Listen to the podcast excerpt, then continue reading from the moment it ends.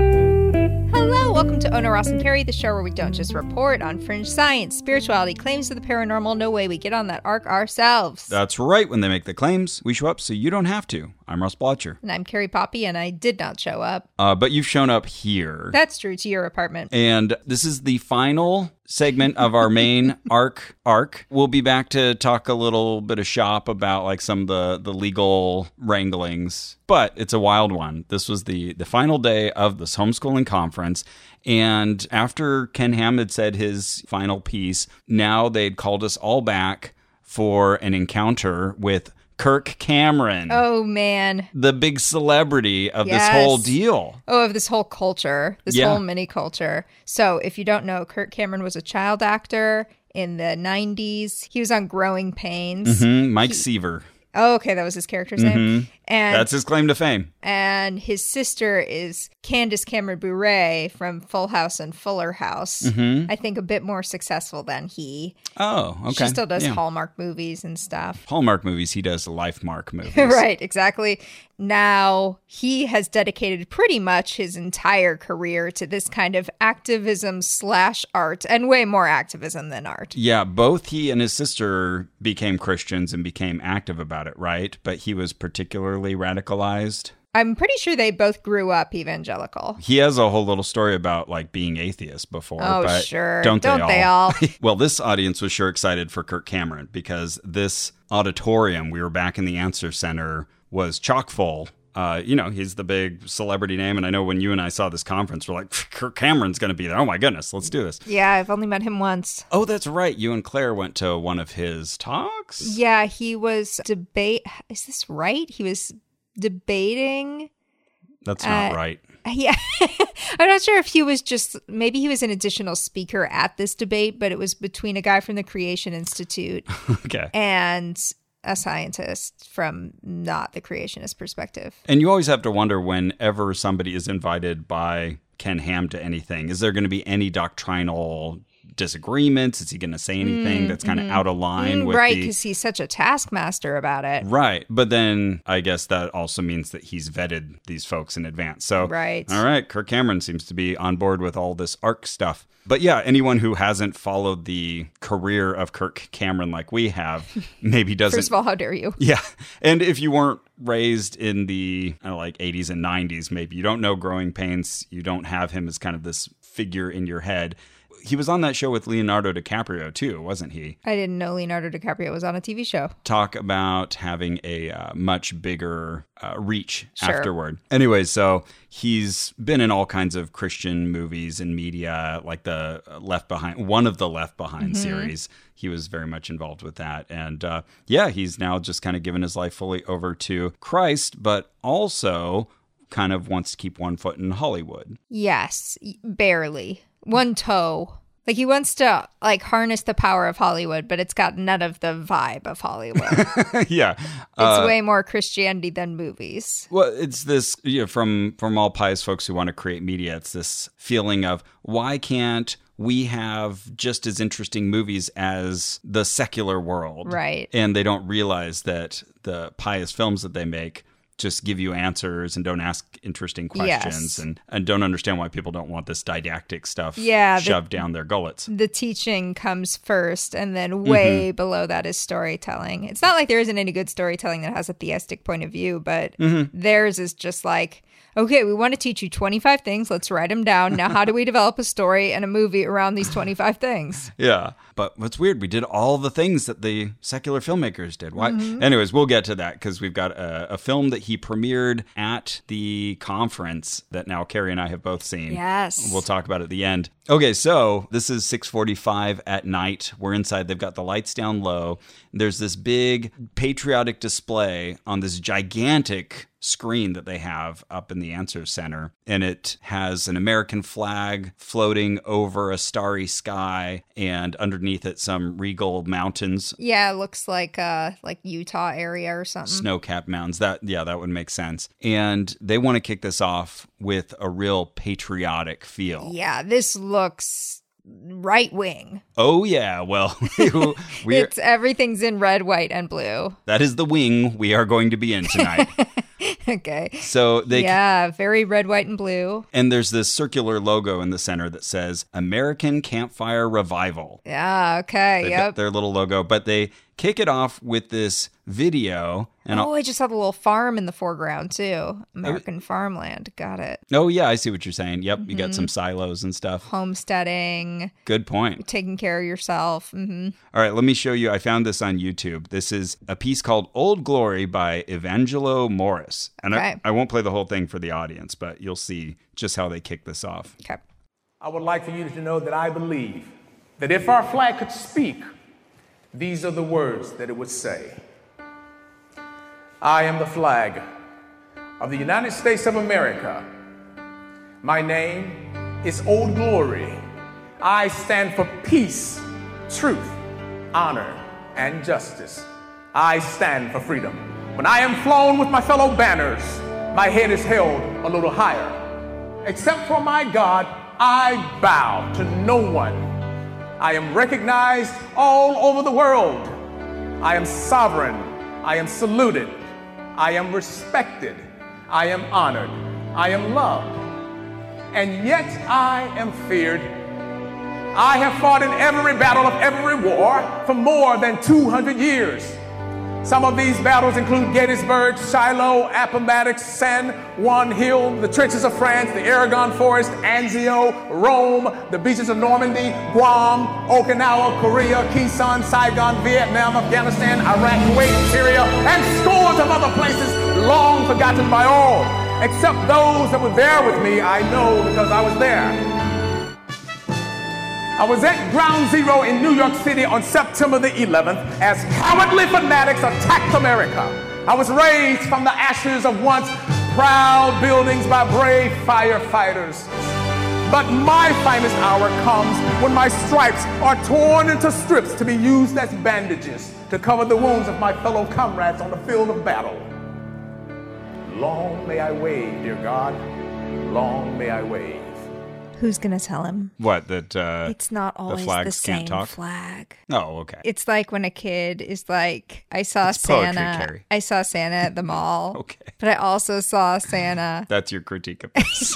at the restaurant down the street. Sure. Mm-hmm. Oh, oh, well, Santa was in both places. Santa did both things. Uh-huh. That's how this guy sees the flag. It's not waving over all those things. Those are different flags. Okay. You know yeah. Mm-hmm. why? They're inanimate objects. Very good. Yeah. Yeah. Okay. Yeah. Well, this was the tone that they started off with when, you know, this whole weekend has been about science, homeschooling, and Noah's Ark and the Bible. But now we're just into full, like, nationalism mode. Mm-hmm. yeah. And the audience was eating it up. They love this. This is great. And then we went straight into the national anthem being sung. Wow. Okay. So we all stand up, and Carrie can see, like, this place is jam packed. did the flag sing it? No. Okay. The young lady did, though no one ever said her name, so I don't know who sang that. But uh, she did a good job. She hit all the right notes. And uh, yeah, we're all standing, putting our hands over our heart. Just interesting. Okay, this is a different feel. Yeah, what'd you do? Uh, one time I was the speaker at my commencement and I didn't know we were going to be standing and singing for the flag. And I was like, I'm not doing that. So I just sat there and turns out that makes a commotion when you're the commencement speaker. Oh, and you don't, uh, Yeah, I was just Okay. like, I'll just sit, you know, and then people are like, okay, I'm fine singing the national anthem. Doesn't just went with it. doesn't give me a problem. So uh, there we go. Now we've set the tone, and Kirk Cameron comes out, and everybody's whooping and hollering. We're all excited, and he's just wearing like a olive drab green T-shirt that uh, has an American flag, but uh, the stripes are black, and instead of stars, it just says "Pray" in all caps. Oh, wow. Okay. And he's got dark blue jeans. He's got boots. He's got close shaved hair and a neatly trimmed beard. And you can see there's a lot of gray in there. Yeah, when Drew and I were watching the movie we're going to talk about later, we were arguing over, well, you know, we are trying to piece together how old is he? Mm-hmm. Because He's- they've kind of like olded him up, but Yeah, he was born in 1970. And I think they added Oh, gray to okay. his hair for the movie for when he's in present time. And then Okay. when they do the flashbacks, he can wash the gray out. right. Okay, so this is 52 ish. Okay. He's got an Mm-hmm. athletic build. He's kept himself in good shape. He's gesturing a lot with his hands as he talks. uh, which is good. He doesn't have to hold a mic because he's wearing like the little Britney mic. What's that to his right, our left? Ah, yeah. So Carrie's noticing in the middle of the stage, there's this little plinth, this table covered in cloth that has something shrouded on top of it. Oh, This is okay. going to be a big reveal. Ah, okay. He's going to tell us exactly what that thing is. okay, got it. And so he tells everybody, I'm so excited about this conference. I haven't seen him around anywhere. I don't think he's actually been attending the conference. He probably just arrived, but he's excited that this conference is happening. And he says, I see you all as the pioneer parents. You're the risk takers. You're the out of the box thinkers. Oh man. You're the hope of the kingdom of God. Oh wow. You don't fall into conventions, uh, except this convention we're all attending. you have the courage to take hold of the education of your children and stand with your convictions and trust the promises of God. And from the bottom of my heart and my wife Chelsea's heart, thank you. Wow. It sounds like information control. Sure, but in a good way, he would say. He would Sure. agree with you. Sure, sure. Information needs to be controlled. So he's here to tell us about the American Campfire Revival. Okay. And he said, you know, it's not about Murica stuff. That's not what we're all about or what we're saying. It's like, you could have fooled me with the, Mm-hmm. Yeah, no kidding. the old glory speech and the national anthem singing. I, I agree that there's something bad here and it's not me. It's right. And then after saying, you know, it's not just about Murica, he, then he went into a little aside about his grandfather fighting at Iwo Jima. I'm like, well, that sounds like you're doing more rah rah Mm, Sure, America stuff. sure. But he said, we get it. We understand that America is not the kingdom of God, but Okay. It's the creation of people who took Judeo Christian principles seriously. Okay. So there's going to be a lot tonight about establishing that the founders were all about creating a Christian nation. Ah, okay. Uh, which is a controversy, and we get only one side of it in this presentation. Yep. And these founders, they wanted more freedom, they wanted more blessing, and that's what we've had more than any other place on the planet.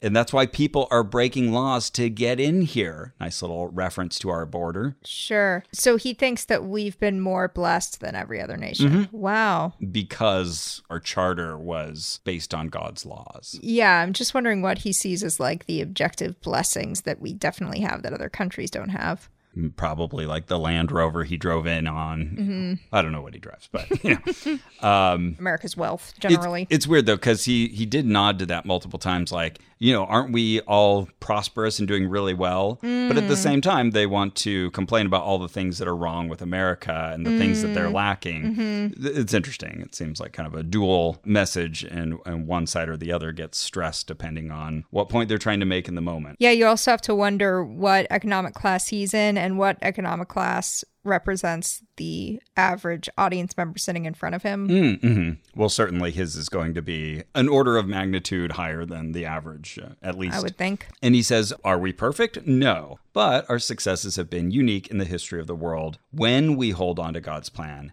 and it's worth fighting for. That gets a big applause from the audience. And he says, I'm concerned that we've lost our way. Are you? And the audience agrees. Yeah, Yes. yeah. So he lists public schools and children's exposure to phones and computers. And I'm not just talking about pornography here, but the narrative. There's a narrative about the color of their skin and what gender they are Oh, Okay. and whether they should be ashamed to even be an American. And Mm, okay. They're being taught that Christianity itself is the source of the problems in the world. Interesting. Okay. Yeah. Uh, I mean, I, I can't argue that I've never heard anyone say any of those things. And this is an all out attack on Christianity and the Bible. It's aimed at your children and geared towards changing their minds. And you, folks in the audience, are not letting that happen. Wow. Yeah, this sounds very brainwashy. You know, they're going to, Oh, yeah. not as in he's trying to perform a brainwashing, but as in like you should be afraid of the brainwashing out there targeting your kids. Mm-hmm. Oh, absolutely. And because they're doing that, let's do it in the opposite direction. yeah. I, I feel like they kind of need to believe that it's a coordinated effort from the outside that you have this enemy. And then it sort of justifies, like, here's why we are so closely monitoring the sourcing on ideas that reach our children. right, right. Because, you know, we're not just being over attentive and hovering helicopter parents, it's because we're actively fighting off this intentional plan to brainwash our children. Right. And, and which is working, right? So he asked the audience, do we have any real chance of turning this around or is it hopeless? And everybody says, yeah, we do. You yeah. accidentally gave us two options instead of one, and it's harder to shout back. Yeah, no, I, I think he did just give them the. Oh, wrong. okay. but uh, he said, okay, I'm so glad to hear you say that. It all comes down to one big question Who rules the world? And we have, now he gives them three options Oh. God, Okay. Satan, Okay. Oh, come on, number three. Come on, number three. or man. Okay, man. And this was a fun moment. He said, if you're a secular humanist, you don't believe in God.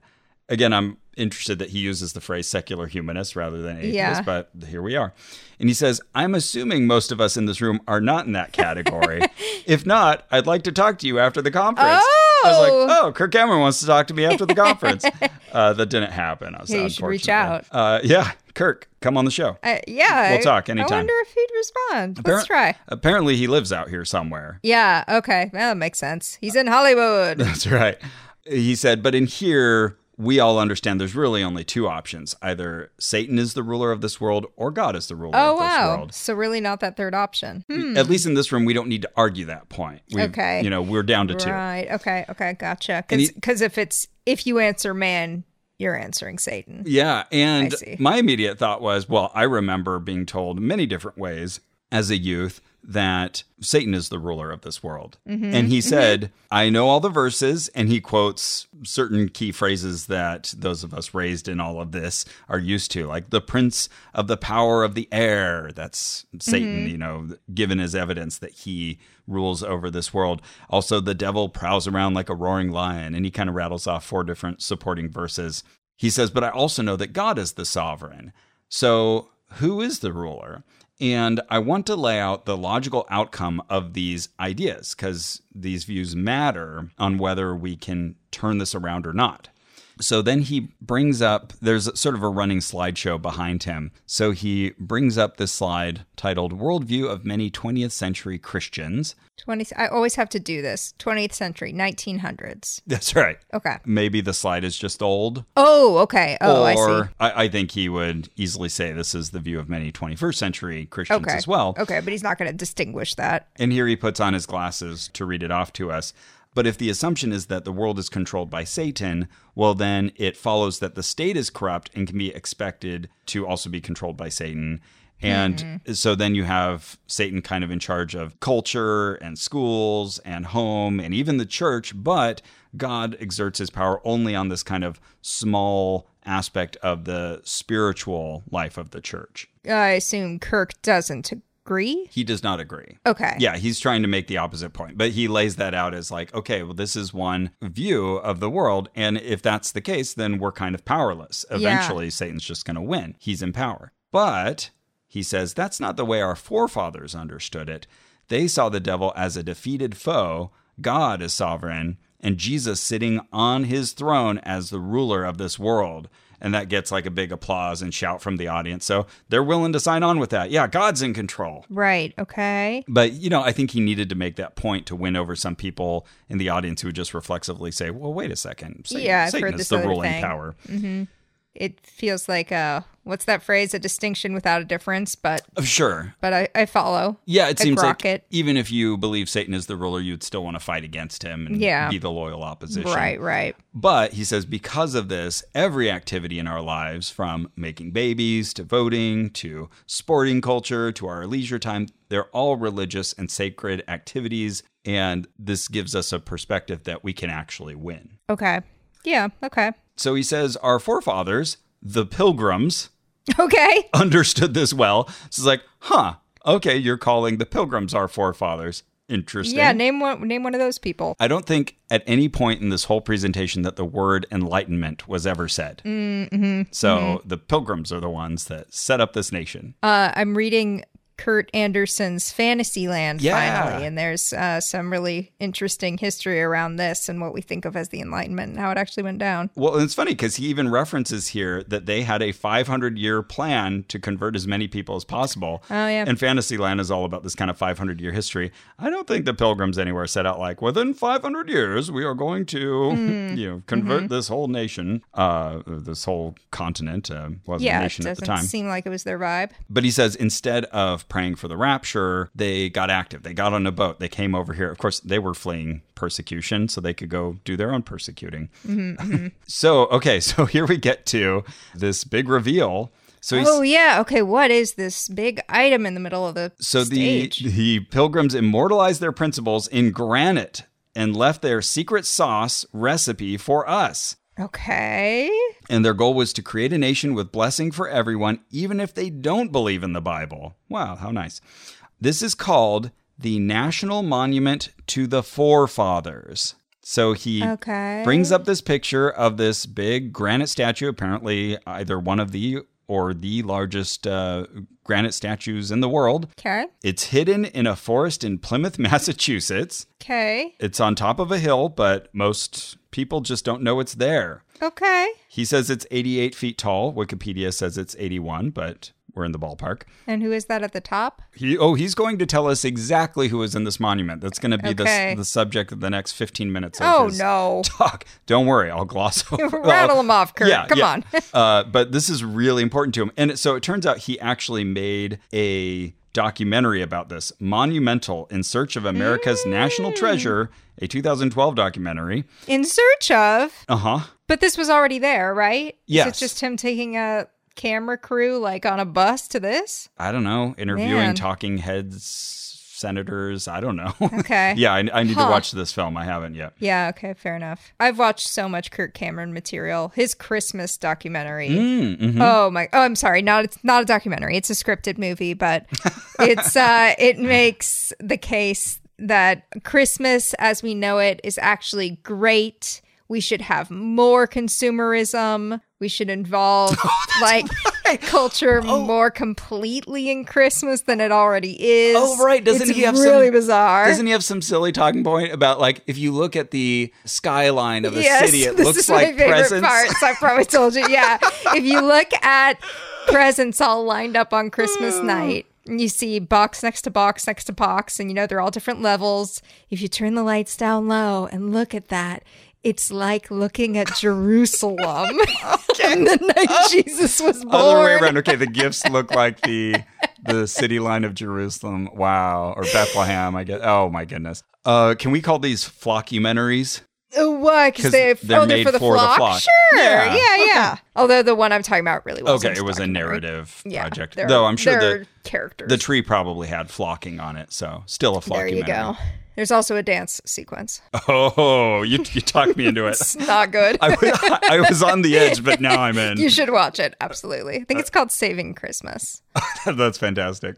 And, and so he is really bullish on the statue, and he says most of your Congress people and senators, you know, don't even know that this exists. Who cares? It's Oh, a he sta- cares. He's it's one statue. He cares a lot, so he shows us this picture, and the way he's been talking about it, y- you think that the Sorry, I see the picture coming up here. Okay, yes. So the picture is Kirk Cameron pulling the shroud off of this probably two and a half foot tall reproduction of said statue. Right? And then he's showing a photo of people gathered around the statue in Plymouth, Massachusetts. And so he tells us yes, he hired the Weta Workshop. So they're the ones that did the effects for Lord of the Rings, you know, the special Oh, effects okay. house Peter Jackson started in New Zealand. Whoa, And they're okay. they're known for doing high quality 3D modeling and printing. Okay, makes sense. So he hired them to make an exact replica down to its finest detail of that monument. And he says that he's had thousands of these made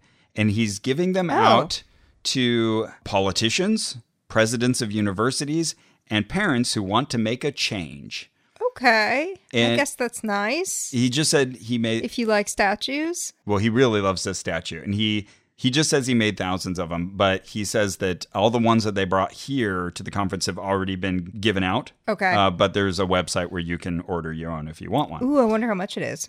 Three hundred dollars. Okay. Oh, it's twenty eight inches. Okay, a little over two feet. Yep. Okay. I don't actually want one, so I'm not going to. But the way he's talking about this thing Mm-hmm. that like the pilgrims left their secret sauce for us and it's there in Plymouth, you would think it was built by the pilgrims. Yeah, relevant in some way other than uh, honoring them. And I'm thinking of like the daughters of the Confederacy that have made all of these statues, you know, for the Civil War generals of the South. Mm-hmm. And I'm thinking it's some later group, some pious group that came in and made this thing. Sure enough, it was dedicated August 1st, 1889 by the Pilgrim Society. So, Okay, this must just have like different founding fathers on it than I'm used to. uh, no, these aren't real people. These are concepts on Oh, on this. Yes. So, uh, okay. Yeah. Um, So, okay, yeah, what's on this thing? So he starts pointing out feature by feature to us what the statue is. So imagine something that looks just at a glance, it's roughly like the Statue of Liberty, where you have like this big figure on the top, but there are more figures kind of seated around. Also reminds me a little bit of uh, the statue in front of the Griffith Observatory in Los Angeles, because that has a bunch of famous astronomers around the sides of it. Uh, but okay, on the top you have Faith. Sure. So she is most the important. the largest of the sculptures. She has a star on her forehead representing wisdom, which sounds a little like occultic. I to was me. just thinking that you'd think someone would be upset that Like, hmm, that's the Illuminati somehow. Exactly. Yeah. And if that was at all a statue by somebody else of some other ideological bent, you'd be like, that's terrible. yeah, yeah, good point. she has one hand pointing up to the heavens, but the other hand is holding the Bible. Mm. And not any old Bible, it's the Geneva Bible. Okay. So he's all excited about this because that was the first Bible in English that had the chapters and verses where you could go Oh. kind of look up a specific Useful. reference, sure. Obviously, those denotations were not in the original. No one called Sure. them chapters or anything. Yeah, yeah. Okay, That is so how I write my letters, though. oh, Like, with dear- chapter and dear verse. Drew too. We are together in one accord. Three. Three. and we shall have ice cream together for. That would be a really useful way to get your notes done. I imagine that's how, like, Joseph Smith spoke. Yeah, yeah. it's like a telegram. So then there are four major figures seated below faith. So you have morality, and that's a woman with her eyes closed because she's looking internally. Ooh, okay. That's symbolic. I mean, justice also always is depicted with uh, eyes covered because supposed to be blind. But specifically being morality that you like look internally for with no external input seems not great. Sure, fair enough. She's also holding like a tablet that looks like half of the Ten Commandments, essentially, to represent the Old Testament. And then she has a scroll of the Revelation to represent the New Testament. And then next to her is law. So you have a, a guy facing the other way. And I don't know, Kirk was talking about good laws and bad laws. I don't know. He just has like a book. I don't know what's written in that book. He, he made a lot of points about all of this because he was kind of riffing on each one of these and why these things are important and how they relate to homeschooling, etc. Uh, then you've got education. Boo. Well, you know, it's uh, a woman pointing at a book. So I assume, exactly. assume it's a good book. And then he no women want to take fruit. he shows us liberty. Ooh, what a pretty photo. Oh, Yeah. It- and this is, uh, he says, then this guy is a stud. He's wearing the full armor of God, uh, though he has a skirt to cover his nether regions. Mm-hmm. I know you were all worried about that. He's holding the sword of the spirit, though when I zoom in, it looks like some kind of club or paddle or something Yeah, like it's that. really short. Doesn't look like a sword, but okay. Huge cigar. And then on the side of each of these seated figures, there's two more smaller figures. Yes, wisdom and profit. Yeah, so as you go around, each of the four chairs has little reliefs on each side of two additional characters. So we get prophet, wisdom, peace, justice, mercy, tyranny, evangelist, youth. And he's got little descriptions for each one. So that's why he spends a long time on this statue showing it to us. It's interesting the lack of parallelism, though, like Right. Yeah, they're like some of them are figures, characters. concepts. Right. Yeah, prophet and evangelist stick out as But they're all personified like this person is the representation of wisdom. yeah, but the maker prophecy anyway. Yes. I- Anyway. I'm I'm with you. No agreement there. Agreement amongst us, but not amongst these names. Not of us these with the statues. statue. Exactly. So there you go. If you're convinced by this and want your own copy, a mere three hundred dollars will get it to you. And of course, faith is on the top because that's the most important. Leads all the others. Good, good, good. Don't Mm-hmm. Though- see a problem there. I don't know, but I thought the greatest of these was supposed to be love. Oh, right, was Oh, love on there? Nope. Oh well, You know, I took the VIA character strengths survey recently that- Mm-hmm. and said that I'm my nodding like I, I'm, I'm saying mhm, like I know what that is. Yeah, it's like you tell it things about yourself and then it tells you other things about you and you go, "Wow, what insight." Okay. I have no idea if it's scientifically validated, but the first like 5 of my top values totally made sense to me. Love was 12. Oh, okay. I felt kind of humiliated by that. I was like, love is 12? but then I was looking at the entire list and I was like, yeah, all of these are more important than love. Okay. Well, I was going to say, you could agree that all the things are important while giving primacy Mm-hmm. no, to some of the bottom ones I was like, good. I don't want any of that. okay. Like, yeah, one was basically religiosity, Oh, sure. and Okay. my lowest one was humility. All I right. was like, yeah, hmm Sounds about right. Okay. yeah, I don't want that. That's okay. No, all right. Yeah. So he says the gospel is not just about getting you personally saved, it's about a culture shaping message that spreads out to the nation and here's a new word heavenizes the whole Mm. world. Uh, yeah, he uses this word heavenize a few times. And okay, that's new to me. Heavenizes the whole world. Yeah. Well, that's kind of nice, I guess. To make the world more More like heaven-like. heaven, even though, event, you know, the Jehovah's Witnesses believe that the world will be turned into heaven, but So he- presumably he doesn't. he just pictures a bunch of statues in heaven, I guess. How do we do this? So, we've been called to be liberty men and women and wear the full armor of God. Okay. We should be men and women of character, self govern, loving God with our whole hearts and our neighbors as ourselves. And we need to teach our children. Okay, so he now wants to introduce us to a new character, a liberty man who founded Patriot Academy. oh, clap, clap, clap, clap, clap, clap, clap. This is an exciting new project that will be something more than just watching Fox News and feeling that the world is falling apart. Oh no, that gives me a peek into his life. Okay. So he invites Rick Green, and they play this promo on the screen. It's something you can sign up for. You can join their flagship program. Which is to create a leadership laboratory to grow up the politicians of tomorrow. For 16 to 25 year olds, they have a student congress. Oh wow. They also have a military congress. Oh boy. Our constitutional coach program might be for Okay. you because that's for people of any age. You can take a biblical citizenship class, uh, Constitution Alive, that's one of their other courses, or now Kirk Cameron's American Campfire Revival, which they're just now kicking off. And we're going to give you all these tools. Okay, I'm going to play a bit of this uh, promo for you, Carrie. You got to hear this. Okay. In addition to these at home or community classes, we encourage everyone to join us in person for our constitutional defense courses, where you will learn how to defend yourself physically with a firearm, but also learn how to intellectually defend the Constitution. We work with the best firearms instructors in the country. And no matter what your level of experience, man or woman, young or old, you will walk away from this course with a sense of security and confidence because you will learn how to safely and proficiently defend yourself and your family. Like so many, you may be struggling with hope for America. Well, if history tells us anything, it's that God only needs a remnant that is willing to fight for a righteous cause. We here at Patriot Academy, we're fighting for the cause of freedom for our children and our children's children. We will not sit back and watch as cultural Marxism tries to destroy this nation from within. We're fighting back with a militia of the mind. Oh man.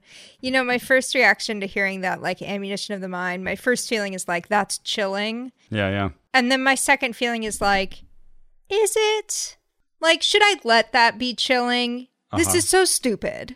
you know, Uh-huh. Though- like can I find a way where instead of being threatened by you being this dumb, I can Uh-huh. instead just be like uh, more assured in my position that like this is your argument? Okay, no problem. I have a better place I'm starting from. Mm, though he's also already started this program that's releasing tons of videos trying to recruit new people and not only do they have their constitutional defense course where they teach you how to argue the constitution but they are sh- teaching literal shooting classes with Yeah, guns. I really hate that. I hate guns so much. Uh, I hate them. It was uh, it was just wild. And then I was showing Carrie like while he was talking, there was a slide that came up showing people shooting guns together. Just what a thing to combine, Yeah, while you're talking about like love and peace and Jesus, right? But also the fear of cultural Marxism right? taking over the Cultural nation. Marxism. so they've already recruited twelve thousand constitutional coaches, and that number grows every day. Oh, can I become one for Yeah. a small fee? Uh, a fee? this is robbing the the later reveal. Well, let's just say I don't know about the Patriot Academy if Okay. that's a fee or not. Okay. It's a good question. Yeah, because these coaches, I, I associate coaching, especially with social media influencers. Mm-hmm. Coaching, like mental health coaching, is so big right now, and you just don't have to have any license or whatever as long as you call yourself a coach. Sure. This feels very similar, where it's like, I don't know, they're going to what inspire you, they're going to coach you to be a better patriot. Just doesn't seem like it would have any meat to it anyway. and he ends all that off by saying, "Together we'll fight to ensure the torch of freedom is passed intact to the next generation." So yeah, a lot of this kind of militaristic language talking about fighting. Not good. Okay, so then Kirk Cameron comes back on. They high five each other. So Rick Green is the guy who's been narrating this. Uh, now he's here in person, dressed kind of similarly to Kirk, though he's got a gray button up shirt. But, you know, is also a white guy with the short cropped graying hair and uh, a goatee, which comes up. Rick Green comes out and he says, I got to say, Kirk's got the better, fuller beard because he's just got the goatee portion. And Kirk said, Someone told me that we have words for people without beards women and children. what? Okay, so every man needs to have one. Uh-huh, okay, that's- got it. That's the assumption. Damn. So Rick says he's super excited to be teaming up with Kirk Cameron. And I don't know if I should be telling Kirk this because he's from California, but I had a dream about him. The, the bad. Because he's from California. Is this a gay joke? no, Okay, okay. they have no compunctions about making gay jokes, but this just Okay, doesn't happen to okay. be one. He said, So the bad part of the dream was that we all died and we're getting shown around heaven and uh, we're with a pastor and there's a little shack there for him in heaven. But Kirk and I, we have these big mansions across the street. And I'm thinking, This is crazy. Shouldn't it all be the same? Why does the pastor have the little shack? Then we're told that we have many pastors, just too many here in heaven. But for you Hollywood folks, we really need to roll out the red carpet Dang. because we don't see God in politics or Hollywood. So that that's the whole point of this dream that he obviously just made up. wasn't a real dream. A very self aggrandizing. Uh-huh, that Holy he gets crap. the mansion in heaven because we're taking this to Hollywood. We're taking this to social media. Never mind. I have a lot of humility compared to this guy. wow. I expect to be number one or two in heaven. Sure, I, yeah, that's Yeah. a way to read that. Yeah. Wow. Uh, s- Incredible. Not credible. So he's not quite as charismatic as Kirk Cameron, but I mean, who is? Uh, and he he he asks all of us, "How many of you want to live in freedom?" And the audience has like a very kind of like, uh, yeah, 100% yeah, of us. but you know, With they're, one accord, we let you know all of us. they're all fired up, and now the fire's kind of died down a little bit. How about enjoy the blessings of liberty? Yeah, okay, yeah, yeah, we do. So let me think about that long phrase. Okay, yes. a lot of abstractions there. So he introduces us to George Mason, one of the founding fathers. This wasn't a name for me that I recognized. George Mason. Apparently, he was one of 55 framers of the Constitution, but he didn't sign it Okay. because it did not end the slave trade and it didn't Okay. have a Bill of Rights. Okay. wow. Sounds pretty good. job, George Biggest Mason. crew, yeah. Yeah. So he says we know him as the father of the Bill of Rights, I guess because he proposed it. But uh, then he transitions to say, and I know our founding fathers were not perfect. Believe it or not, they were human. They sinned. They did evil things just Mm. or like not. Mm-hmm. you and me. But somehow God used these flawed men to create the greatest, most benevolent nation in world history Okay. but we don't want to cover any of it up. And I thought he was going to like go into some, I don't know, either maybe atheistic thoughts that they had, deist thoughts, or uh, maybe s- things that they did like being slaveholders. But his example of them not being perfect was this George Mason clearly invented the mullet. because he's got kind of longer Mm-hmm. I, hair I on the did back. notice his kind of crappy haircut. Yeah, Uh, that's very Beethoven, his little uh, joking line there. But then he has a but like not as good as Beethoven. good in case Beethoven's listening. Yeah, well, I was after I said it, I was like, well, Beethoven had those cool like sort of victory curls. those aren't even going on Mm-hmm. here, so forget it. Not even as good. Fair. Yeah, thank you. So he reads us this quote from George Mason No free government, nor the blessings of liberty, can be preserved to any people but by a frequent recurrence to fundamental principles. All right. Okay, Yeah, that's fine. And he said, We have the secret sauce of uh, good government, but we need to keep coming back to it. We need to be eternally vigilant. All right. That sounds fine. He. sounds like something that everybody could interpret as something they're already doing. Mm-hmm. right, Mm-hmm. and everyone right. else could say, no, you're not, but I am. But yes. beyond that, yeah, But at least it's stated in such a way that we can all do that. yep. So good. And then he talks about James Garfield, who 20th president, uh, interesting guy, not uh, founding father, but we're jumping. Hot. we start jumping around. Sure, yeah, and he's got a beard, so real man. and actually, Kara was just playing the beginning of this uh, biography of James Garfield for me the other day, and turns out he was like a, a mathematician and a scientist before. Well, even while getting elected, like while he was a state senator, I want to say he developed a proof of the Pythagorean theorem Oh wow. like whoa and cool. of course then he gets assassinated and Right. dies early Whoops. great so uh, again another quote that's easier to sign hates on to. lasagna, which is weird. and mondays Yeah. Yeah. It's like, you're a cat. How do you even know that it's Monday? so he said now more than ever before the people are responsible for the character of their congress if that body be ignorant reckless and corrupt here i find myself naturally emphasizing words that i feel i can get behind If that body be ignorant, reckless, and corrupt, it is because the people tolerate ignorance, recklessness, and corruption. Okay. If they be intelligent, brave, and pure, it is because the people demand these high qualities to represent them in the national legislature. Makes sense to me. Mm. Again, another quote that I think we can all kind of get behind, but we're like, you are the side that is not living up to that. So th- this was really weird. So now he tells us in the audience that we are Caesar because we're supposed to Hmm. render unto Caesar the things that are Caesar's and we're supposed to render them well.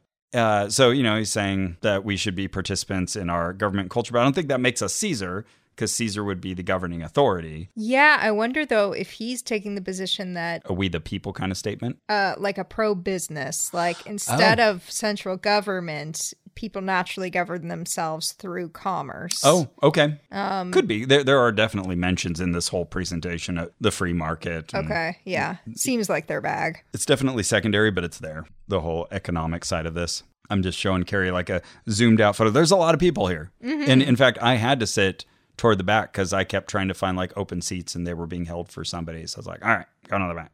A lot of people with my hair color. A lot of dark blonde going on. Yeah. And there are some people of color somewhere in the audience, but we're talking It's 99% not white obvious. here. Yeah. he's uh, rattling out the quotes. So now he's got one from Benjamin Rush. And I, I went to go look up when these were just because he didn't seem to be holding to founding fathers. Uh, but, you know, Benjamin Rush was uh, definitely early guy and a very interesting character, doctor, as well as a politically involved person. Anyway, so this quote was The only means of establishing and perpetuating our republican forms of government is the universal education of our youth in the principles of Christianity by means of the Bible. Oh, wow. So not quite as universally applicable or agreeable. A little Yeah, more, yeah, good little more point. doctrinaire. Yeah, yeah. At least it uh takes a clear stand about which I must think. Oh, and I skipped over this one. He also quoted Charles Grandison Finney. So that last quote was from 1806. This one is from 1835. The church must take right ground in regard to politics. Politics are a part of a religion in a country as this, and Christians must do their duty to their country as part of their duty to God. Wow. Yeah. So now now we're getting a little more like, okay, this is, you know, Christian nation stuff. We're trying to find early influential people that s- Yeah. sided with us on this issue. Yeah, this is And there uh, were. Yeah, yeah. This is a better argument than is usually taken where people just try to take like the founding fathers who were deists or who were Hmm. like barely believed in something greater than them and then kind of expand that little window and say well maybe by god he meant this and like Uh-huh. actually in a way he was christian even though there's no real evidence of that this is like we picked the people who really were Yeah, yeah. And uh, certainly that's true. There was Yeah. a vociferous back and forth debate of how much of religion do we put into all of this. And yeah, um, so you'll find quotes on both sides. Uh, there was another quote from Charles Grandison Finney, who was also, we should say, the leader of the Second Great Awakening. So, uh, you know, Presbyterian minister. His his affiliation is clear. He said, "God will bless or curse this nation according to the course Christians take in politics." And wow Here's another figure that we all know about Noah Webster. Uh, you want to read this one? Sure. He says, All the miseries and evils which men suffer from vice, crime, ambition, injustice, oppression, slavery, and war proceed from their despising or neglecting the precepts contained in the Bible. Wow. Hey. Very pro Bible. And that I had to look up was from 1832. So these are early, but not all, you know, I would say founding thoughts for the uh, Republic. Th- this was kind of interesting. So after all those quotes, he said, So if we're salt to the world, we're not only preserving, oh, yeah, salt's a preservative as well, but we are bringing out the best flavor. So it's kind of fun how he played with the salt metaphor there. Uh, some view freedom as being able to do whatever you want to do, but Right. we, we have an instruction manual. The Bible. Yeah, and I, I thought that was kind of an interesting little bit of corrective because I think oftentimes the debate about freedom does become like, well, I want to do whatever the hell I want. So I don't know, almost glad to hear him offering this uh, within reasonable bounds message to this congregation here. Um, so his example of this was uh, I bought my wife a brand new Dodge Ram truck. We took it out for a spin and I opened up the glove box and I saw, oh, look, there's an instruction manual written by the designers of this truck. but being a good American, I just threw it right out the window. Oh, And again, I'm thinking, oh, okay, another example story you've given us that you clearly made up. uh, sure. None of this happened. He said, We went to the gas station and I decided, you know what? This was made as a gas truck, but I'm going to put it in diesel because that's what I want to do. what? And imagine how far out we got from the station. So, okay, all right. Well, you know, we get your point. You have to follow some instructions. And uh, like, and if he had read the manual, he would have noticed it was gas. right, right. Yeah, that should be obvious for other reasons, not to mention like the gas cap usually says Yeah, what yeah. you're supposed to put in there. But Shaped differently. Yeah, point taken. Though, the way he stated this was how long before we pull out of the station and my new Dodge Ram turns into a Chevy? and so there's these little angry murmurs in the audience. I like my shower. And he says, Oh, sorry if I stepped on your toes, Chevy owners. I meant to stomp on them. Oh, damn. I'm going to offend everybody by the time this is done. Okay, oh, sure. you're one of those. Okay. Volvo's coming next. Oh, yeah. Volvo's managed to escape uh, accident free from this talk. Yeah. Eh, good Because for you they're guys. good in a crash. That's how I always think of a Volvo. My first car was a Volvo. Hey, okay. Mm-hmm. Was that the one that saved you from the horrible crash? No. Different. yeah, I mean, the horrible crash was in my Matrix. Oh, my wow. Toyota Matrix. Which survived that then? Because you had that Matrix for a long time. Mm-hmm. Yeah. Okay, but let's get to this campfire. Okay. He brings up a picture of clearly one of their YouTube videos, and you've got Kirk Cameron, I think, wearing the exact same outfit almost. oh yeah. Oh sit- yeah. Sitting Just next different to shoes. some other white guy, and they're talking in front of a campfire. And that I've seen statue. this. Oh, you've seen this? yeah, I Okay. think maybe on Kirk Cameron's YouTube or Oh, something like this. absolutely. Is, this is deep memory stuff here, but yeah, no, I remember this scene. If you are haunting Kirk Cameron's YouTube, yeah, you're likely to see this. And sure enough, that statue's right there in front of the campfire. So he welcomes Kirk back onto the stage. now that one, that statue is bigger, right? The one in Kirk's backyard. That's not two and a half feet. Uh, no, it's the same. It's It just is, it's he's just- sitting next to it rather than standing next to Okay. it. Okay. How many of you have watched the American Campfire Revival on YouTube or Facebook? And barely anybody raises their hand. so, no. Well, I guess that's why they're here. And it's so strange because later on they'll say like we're launching this now. So it's like, okay, how long has this thing been? How in would I have seen existence? it? Yeah. Yeah. Yeah, yeah, exactly. Maybe they were teasing it. I don't know. So Kirk says, I want you all to have this course and to have it for free. Teach it to Okay. your friends, teach it to your family. Uh, and then he quotes Reagan. Reagan told us freedom is never more than one generation away from extinction.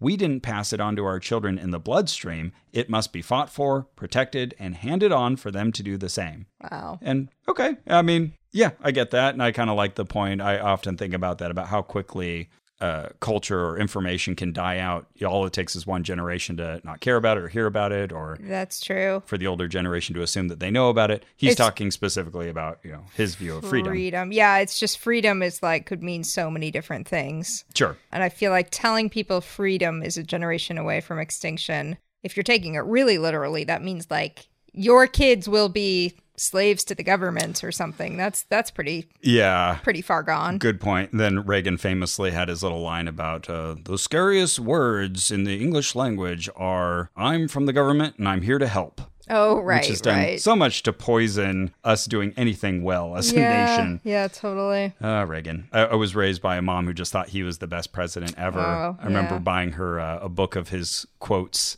Oh for wow. um, a birthday gift once. yeah, such a antisocial perspective. The more I've learned about him, the less I've liked him.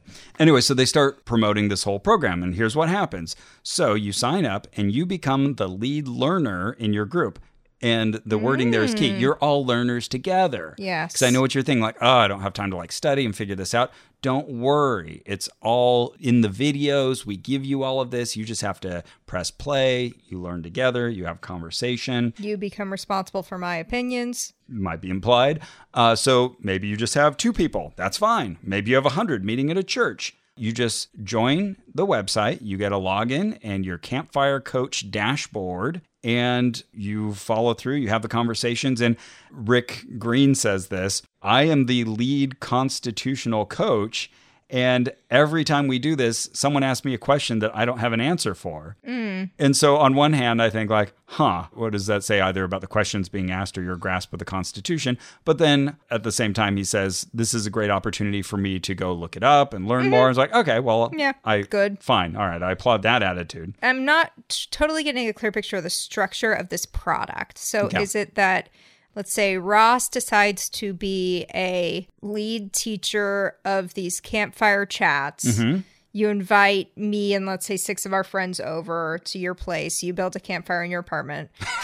we, we talk about the topics on one of these videos, but you're like sort of semi in charge, keeping hurting, hurting the cats a little bit. Yeah. And then maybe we click on something that says we did it, and they say here's the next video for next Mm-hmm. time. Okay, okay, got it. Pretty, uh, you describe it so well. and guess what? It's all free. And that gets an Oh my applause. gosh, I can't believe it. we're we're not trying to like build this up to say that it's a thousand dollars a month. Interesting that that was his go-to number. Yeah, that, that would be really a lot for videos. Yeah, it's a free not tool. Teal Swan. And there's a community there to like ask questions of. So you can have your own conversations, but you can also, if like maybe you're all sticking on one issue, you can go join the community boards and ask the questions there and get feedback. Okay. And then you get all these automated email reminders. You can do it on Zoom. It doesn't even have to be all in person.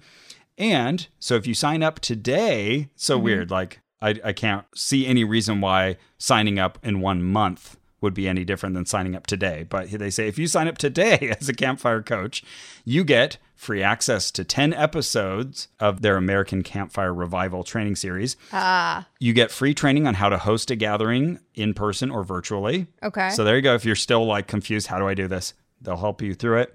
Easy to use class creation software. Okay. Attractive promotional Ooh, materials. attractive. yeah. Hello, promotional materials. World class designers and sample invite emails and a downloadable companion workshop and so much more. Okay. So all this can be yours. I was just watching a video from uh, Chris Shelton, who we've had on the show, Uh-huh. and uh, he has a YouTube series where, of course, he talks a lot about Scientology, but also just Which he left. right. Yeah, he was in for mm, 27 years, but he also talks about other topics related to kind of the same things that we do. And he was sharing like his one recommendation for being kind of cult proof or resistant, and he said, "Wait." just wait. Whenever someone tries to tell you that you need to make this decision now, or like we need a response or we need your commitment, just wait. Because if it's a good idea now, it'll still be a good idea a week from now. I thought that was a really excellent um, thing to install in your head. Yeah, yeah. Okay, so If you already weren't convinced that you want to sign up with the American Campfire Revival, guess which Colorado congressperson is already a member, Marjorie Taylor Green. as she's uh, Georgia. Lauren Boebert. Okay, I know this name. Okay. I'm so out of touch with the news now. Okay, what's her deal? So, oh goodness. She's cool and good. We all like her. No, she's not, and we don't. she almost lost this time too. Like everybody thought that Adam Frisch was going to beat her in Colorado, and we were all so happy. And she won by like 540 votes. Oh, which is wow. so Okay. frustrating. Yeah, because we all thought finally we get rid of Lauren Boebert. So yeah, she's just one of those loud. Ultra MAGA people who's Okay. just kind of there to disrupt and create media Okay. attention, but yeah, okay, a lot like Marjorie Taylor Green. yeah, yes, very much so. In that, like, neither of them have passed any meaningful legislation and really Yeah. Mm-hmm. just kind of chew up everybody's cycles. And her campaign videos were all her carrying guns and talking about Oh, how, like, she God. ran this restaurant where they would open carry and. Yeah, open carry. That's probably not a phrase that you're thrilled about. That's when I go into surgery. We're going to crack open carry. That's why I'm so against it. so th- they go into this like infomercial mode where Kirk and Rick are just going back and forth telling you about all these great things that you can do. And it's the same points just over and over. So I'll skip past a lot of that. But Rick, again, is trying to pressure you to think now. He says, don't let those nagging negative thoughts come into your mind. Like, Oh. I don't know how to do this, or, you know, I'm not very good with technology. We give you the tools, they're free. Is there a paid product as well that he's trying to? No. Okay. Just Not even available on the wants this website. Oh, to spread. Okay. You know, and a Okay. lot of this is based on YouTube, so I assume they'll get some ad revenue from the clicks on their YouTube. and I forget, videos. did you get to watch a little bit of the content and get a sense of like what you'd even be taught? Uh, they didn't play any of the actual content videos in this Just thing. go to school here. And uh, I did what they recommended next, which was to either scan the QR code or text revival to, and then they give you a number. Hmm. I was almost tempted to say the number. Here, I'll say it just in case any of you want to. gonna text, do it. Text revival to 512 512 866 866 8328. 8328. All right, and you're texting revival. And Revival. there we go. Now you'll have the tools to become a campfire coach today. Oh, good. Okay. So I did sign up for the text. And you know what? I got to say, they do text me once every, like, I don't know, two months. Okay. Yeah. that- Not bad. So you won't get spammed or anything like that. Cool. But I haven't actually gotten my coach dashboard. I haven't taken that step because I don't know. if all of you tell us, like, you want to hear what's in there, we'll sign up. Yeah. I would be curious to just see like what the topics and stuff are, but we see some of them there. Uh, create and manage classes. Let me zoom in oh, for okay. you. It's not the actual classes themselves in that view. Got it. Yeah. This is all kind of setup stuff that they're showing. Got it. So then they say, okay, well, let's get everybody signing up. And if uh, you're having trouble on your phone, hand it to your seven year old. They'll do it for you. Very cute. Uh, That's how it is. Oh, and also when you join, you'll get to join their closed Facebook group Oh, she, she. and get in on that sweet iron sharpening iron. That's what you'll do as a community. And we put together this campfire coach kit. We just put it together for this seminar. Uh, so if you hold up your phone and tell us that you've signed up, we will give you a pocket principles with the Constitution and the Declaration of Independence. Mm, I think I'm holding that. That's right. So I held up my phone because I had texted them. And so they gave me this little pocket Constitution. Did it come with these inserts as well? Uh, yes. Okay, so we've got an insert that says American Campfire Revival Campfire Coach scan below QR code. Mm-hmm. Okay, I think you. Yeah, it's all that same info from the slide. Got it. Oh, your your Ark Encounter admission ticket. Oh yeah, I just happened to put that in there. Cool. Yeah, yeah. And first in this book is the Declaration of Independence. Next is the Constitution, and third, and Mm-hmm. This I is the think right order. I think we'll all agree this is everyone's favorite. Third is the Timeless Principles of Liberty by Rick Green. Rick Green, This the guy. guy. on stage. Yeah. That does seem presumptuous. Yeah, right. Yes. All right, founding documents of our nation and my thoughts on liberty. Introduction. Hey, friends. Rick Green here. I'm going to attempt to do the impossible, which is to give a three hour talk on the timeless principles of liberty in about 30 minutes. So we may go pretty quick here. Okay, so this must be a speech he gave that's been transcribed? Or he's estimating how long it's going to take you to read it. But yeah, that could be that. Yeah. Good point. 'Cause- Oh, yeah. No, this transcript has not been edited from the spoken word. Oh, okay. Yeah. Uh, it had to have been edited. That'd be funny if they write out all of the ums. It says our goal in this printing is to give you an exact transcript of the recording. So this Mm. will be much like a radio program transcript, not what you would normally see in the written word. You can listen to Oh. the presentation here, patriotacademy.com slash principles. Oh, wow. All right. Good spotting.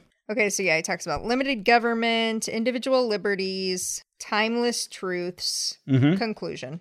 Okay. So now Kirk tells us, all right, well, we're going to break for 15 minutes.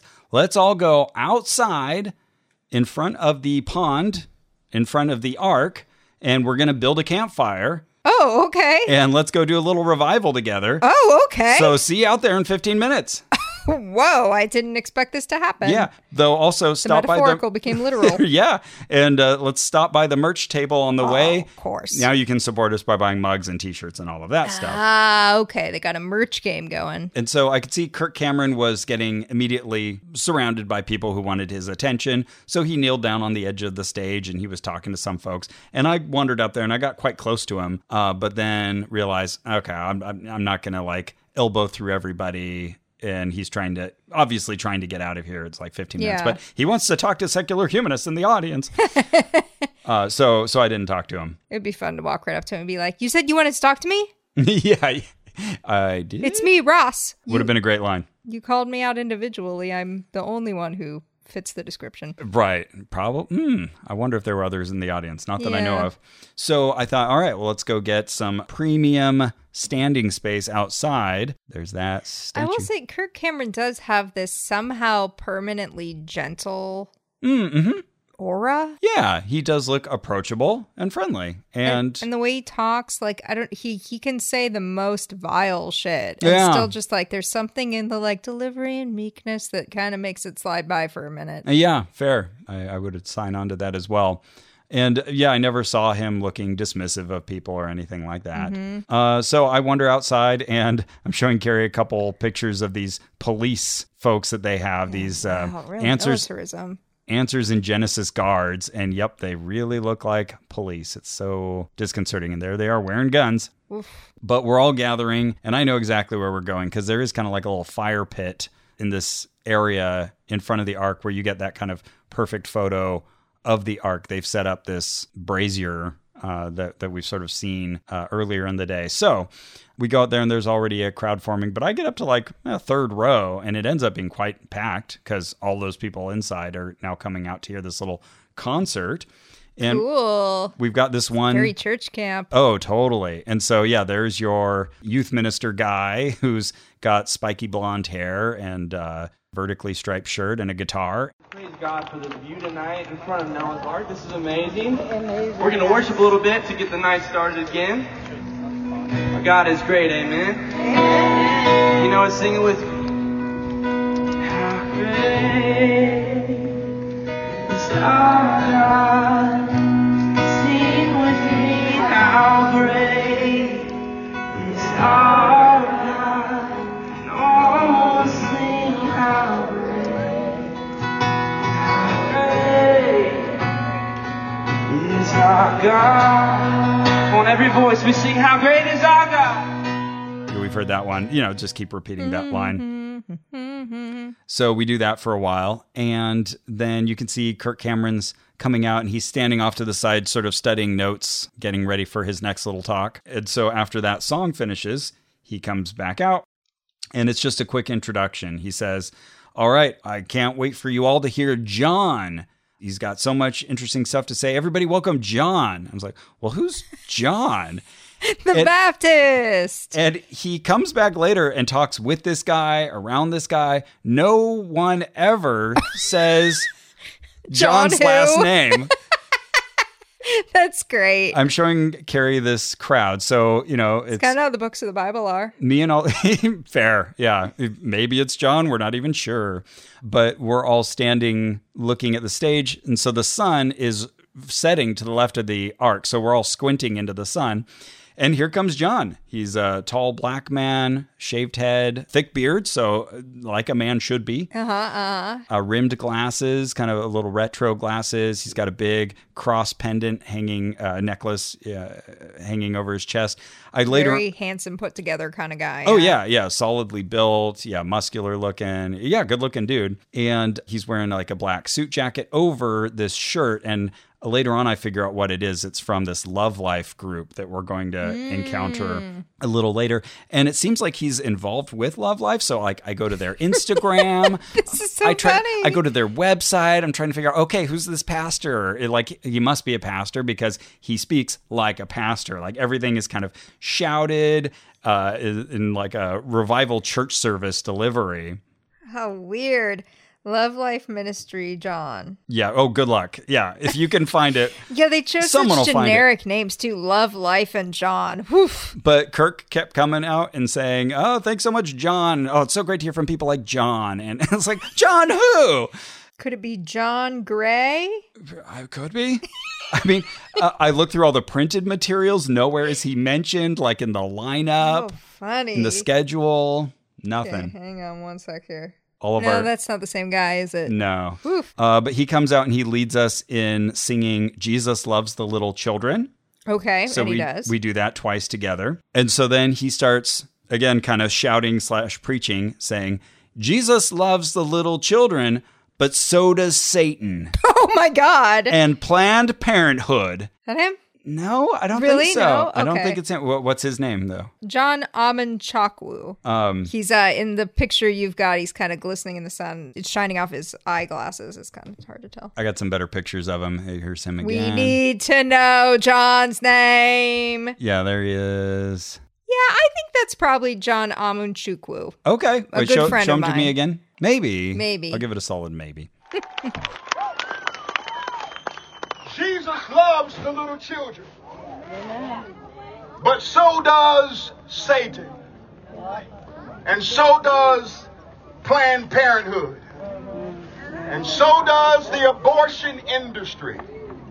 And so does the wicked left. The abortion industry loves little children? yeah to kill Okay. them to eat them okay, i don't know okay, right, okay. they, they want your children yeah. and the wicked left. the you wicked said. left. Okay, yeah. great. So now we've just like removed any pretense we had that we weren't being political. Right, right. Yeah, everybody here is presumed to be right wing at this point. So he makes the weirdest detour here that you Okay. could ever ask for.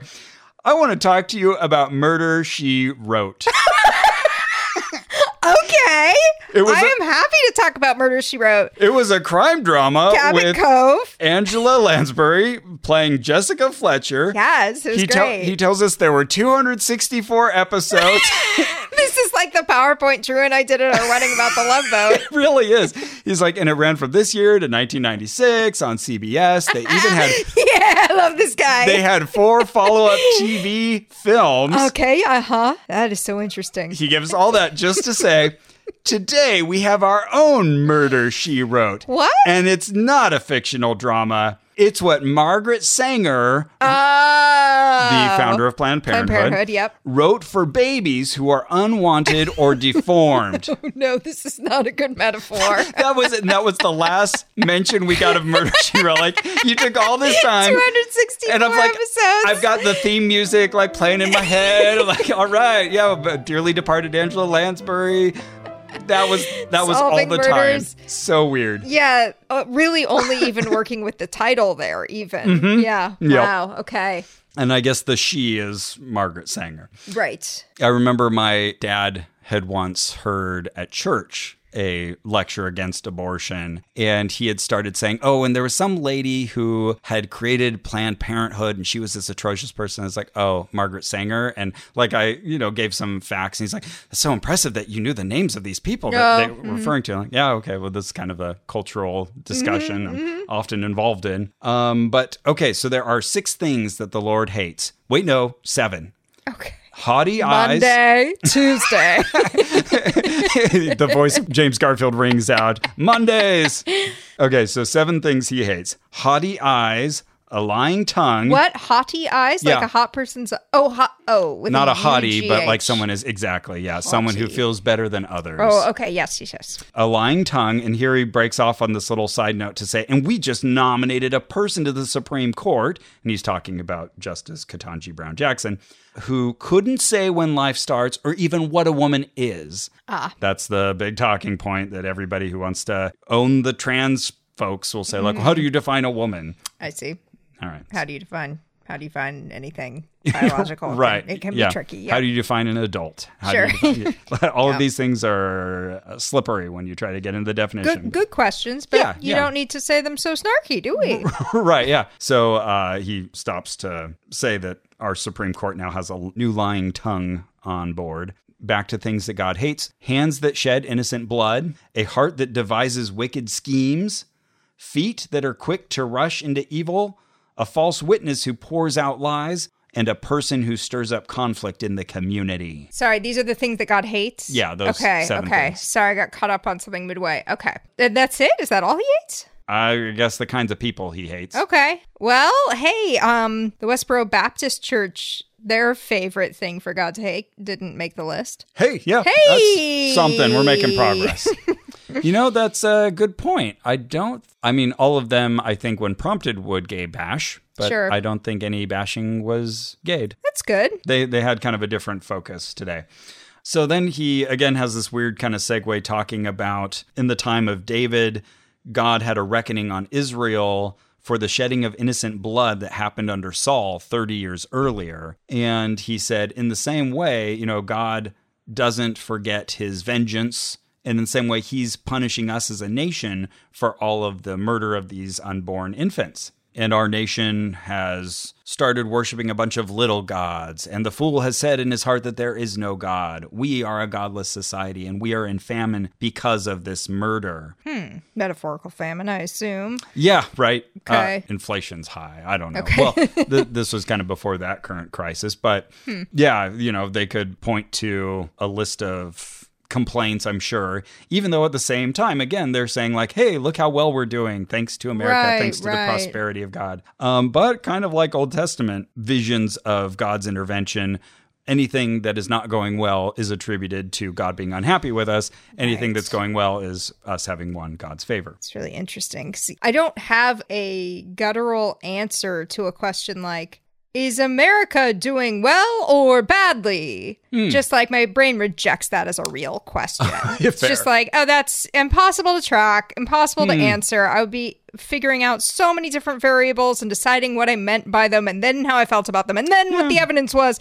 And, like, I just reject. Yeah. Though I feel like there are times where, certainly on the bad side of things, you can be like, oh, yeah, we're not too hot right now. Like the heart of the pandemic, you know, like, yeah, this is a Yeah. bad time for everybody. Yeah, but then you have to be like, com- then I have to go, okay, Compared to so what? comparing to other nations and how they handled this one specific thing, but am I counting these other things? It's just Mm-hmm, And no am- thanks. And am I still okay and with my family? Yeah. Yeah. Yay, me. And I, I guess I see the other end. Of, the only other possibility is to just like move your definitions around, which Mm. is what these people seem to prefer, which is just like, Which they I seem need to, to- Mm-hmm. be able to say yes or no. So I'm just going to move everything around to match it. Yeah, and I think they excel at doing that. Mm-hmm. It's kind of a learned skill. He says outright, "We are being punished for our murder of babies." Okay. And we are being taught to hate white people because they are racists. This Hmm. is critical race theory. Okay. That's his summary of it. okay. Who would have thought that we'd be debating whether men can have babies? So he lashes out Okay. at trans folks again. And a woman next to me is like, I know, really. yeah, and then he makes a joke about how we're confusing a man with a beer gut with a man being able to bear a child. Great. Oh. Okay. Thanks, buddy. This is so like simplified and just like John, John, John. begging the question they call this you know just like i'm gonna tell you my conclusion i'm gonna say it Oh, assuming a the bunch of consequence. Mm-hmm. different ways Sure. But this is all fodder for the crowd and things that I feel like they've tiptoed around heretofore. Even Ken Ham doesn't feel as on the nose as John is being. And he says, Before they make God is Not Dead Part 5, let me tell you, God is they will. not dead. And that gets big applause. god's not dead he's surely alive So he tells us, The God of Buddha is gone. what, what is the What? God of Buddha? He says, The God of Muhammad and Islam is gone. But the Bible tells us that every knee shall bow and every tongue confess that Jesus Christ is Lord. Okay. Oh. He's gone. Suggests he was once there. Huh. Yeah, I feel like we could unpack many of his statements, but that's not the conversation he's looking for. Right, He has moved on. Yeah, he makes a little aside about Mary and Elizabeth meeting up before Jesus and John the Baptist are born and the babies leaping within them. And he says, I want all of Oh, yeah. you to be leaping Inside the uterus of your mother's. because every baby should be allowed to live. Life starts at conception. Okay. Who is going to speak up for the baby in the womb? We live in this postmodern culture where preachers are afraid to preach. They sit in the seat of the church and they tergiversate and equivocate. Oh. And I was like, tergiversate? Tergiversate. Uh-huh. Okay, so That's the fun. make turgid. Is that what that means? I looked it up because I didn't know that word. It's to make conflicting or evasive statements, to equivocate.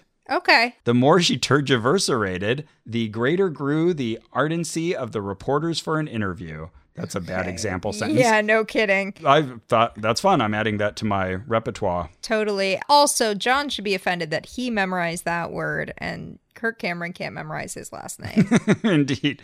So he said, We need pastors with a jawbone, a backbone, and a tailbone. A jawbone so that they can speak up, a backbone so that they can stand up, and a tailbone so they can hold up. it's a dinosaur. yeah. Yeah, I picture Rex from Toy Story. But right now, what we get is all these pastors who give you five minutes of Bible and 45 minutes of personality. Hang on, tailbone. Yeah.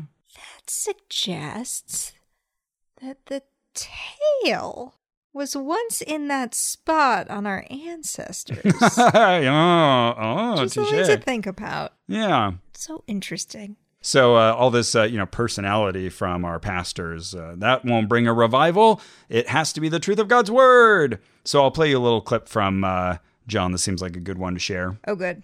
I want you to know that if you go to a church that's a marginalized church, maybe you go to one of those churches that don't believe in even having church. You know, through COVID 19, we stayed locked away for too long. That's right. As people kept worldly organizations open, That's right. as the vape store was open, That's right. as the liquor store was open, That's right. as they kept the strip clubs open. Yes. All of these things were open, but God's house was closed. But Hebrews 10 and 25 tells us not to forsake the assembling of ourselves together. So, in order to get that revival, we got to get back to church. So that gives you a flavor of how this was delivered, the Yeah. whole talk. this doesn't feel like argumentation. Uh, This no. feels like statement, statement, statement, statement, statement, Oh, statement. for sure. Yeah. No, there's no argument about any of this. So he said that the one word that really encapsulates this whole issue is repentance. We can't get revival without repentance. Go- Okay. God wants a church that's on her knees. And he says o- over 700 abortion clinics are in the U.S., but only 30% of them have a Christian witness there. So I guess like regular people who protest? Protest, yeah. Okay. Gotta be it. and he says, Where is the church? Uh, if- Well, it sounds like they're at the abortion. It sounds like they're at 30% of the abortion clinics. Oh, Well, they need to be at 100% of the abortion clinics. That's okay. what he's calling for. Yeah. And he says if you go there, you're going to see moms in the valley trying to figure out what they should do. And 54% of those moms identify as Christian. They need to hear from us, from the church. Sure. That's where they grew up. So we have an organization called Love Life. Uh huh. And the church will be a house of refuge. To those who have been born again in Christ, we know that this is not a horror story, but a drama story because we've read the Bible and we know the victory is coming. And so, what does this ministry want to do with abortion? Rally people to make public demonstrations, go out and do like prayer walks, wear all the same shirts together, protest outside of abortion clinics, pass out literature, convince uh, women who are seeking abortion services to not. Okay. And so he has us all repeat after him, let the baby live. And we repeat that together four times. And, And someone standing nearby, pregnant and about to get an abortion, said, I just heard this and now I won't. well, yeah, we will get to that. But their idea is that this is effective, this works. Shouting. Mm-hmm. Okay. Okay. Mm. Uh, Uh, they didn't mean that. Uh, as if I disagreed. He's shouting, but I would say he probably wants people to also have gentle conversations Sure. and, you know, be heartfelt or whatever. Yeah, I've definitely seen. But it um, tends to take the form of shouting. Yeah. I've seen a lot of infighting, and I, I don't necessarily use that term derisively, but just people in the anti abortion crowd disagreeing with one another about how what the tone of this approach should Mm. Sure. be. Yeah, and there's definitely some who are like, we just stand out there and make like really intense eye contact in the in the Oh. hope that the pregnant person will come over and talk to me. Yeah. Okay. Intense, but they they have a little follow up talk coming back inside the building, so uh, Okay, they'll they'll make interesting. some of these points. Oh, but, okay. Uh, they don't give any particular like here's the way to talk to, to Mm. people about this. I assume if you sign up that that kind of Mm-hmm. some material is guidance. provided, right? But at least not at this uh, conference. So. Uh, Kirk Cameron comes back up on the stage, uh, repeats a lot of his earlier talking points. He thanks John profusely. Thank you, John. We need people like John. Who's John? you had 20 minutes to look up his name, Kirk. he was like doing all the same web searches we were. I think it might be this guy. I don't I don't want to get that wrong. In- in case you weren't picturing it, yes, the sun is going down and the arc is right behind them. So they're giving this whole talk with the arc right behind them and it's just such a America moment. yeah. These are really pretty shots though. Yeah. Yeah, I mean it is picturesque. The sky is like orange and yellow and and lovely. Yeah. It's, Very golden hour. hmm absolutely. And uh, I'm showing Carrie these photos of Kirk Cameron just kind of wildly gesticulating. Yeah, his gesturing is it looks like begging. It looks like he's begging me in most of these. Yeah, there's a lot of supplication happening. Yeah. Here, I'll play a clip of this. The first words God said to man, be fruitful and multiply and fill the earth and take dominion over all that I've made. They're in friendship with God. They're living in fellowship covenant with God. And they're to have babies and through the family they would fill the earth and then take charge and beautify and heavenize all that God has made as they take dominion over it. He gave the same strategy to Noah. Here we are in front of Noah's ark. The world had gone bad. Their thoughts were only evil all the time, continually. God didn't change the plan. He didn't say, oh no, this isn't going to work. No, He said, I'm going to crush the serpent's head. He packs the world up into a boat. You got the animals, you got plants, you got humans, you got uh, the, the, the, the instructions of God, and He sends the flood, and then that boat lands on the mountains of Ararat, and the world starts to grow and blossom. And what does God say to Noah? First words to him. Same strategy be fruitful and multiply and fill the earth and take dominion over all that I've made.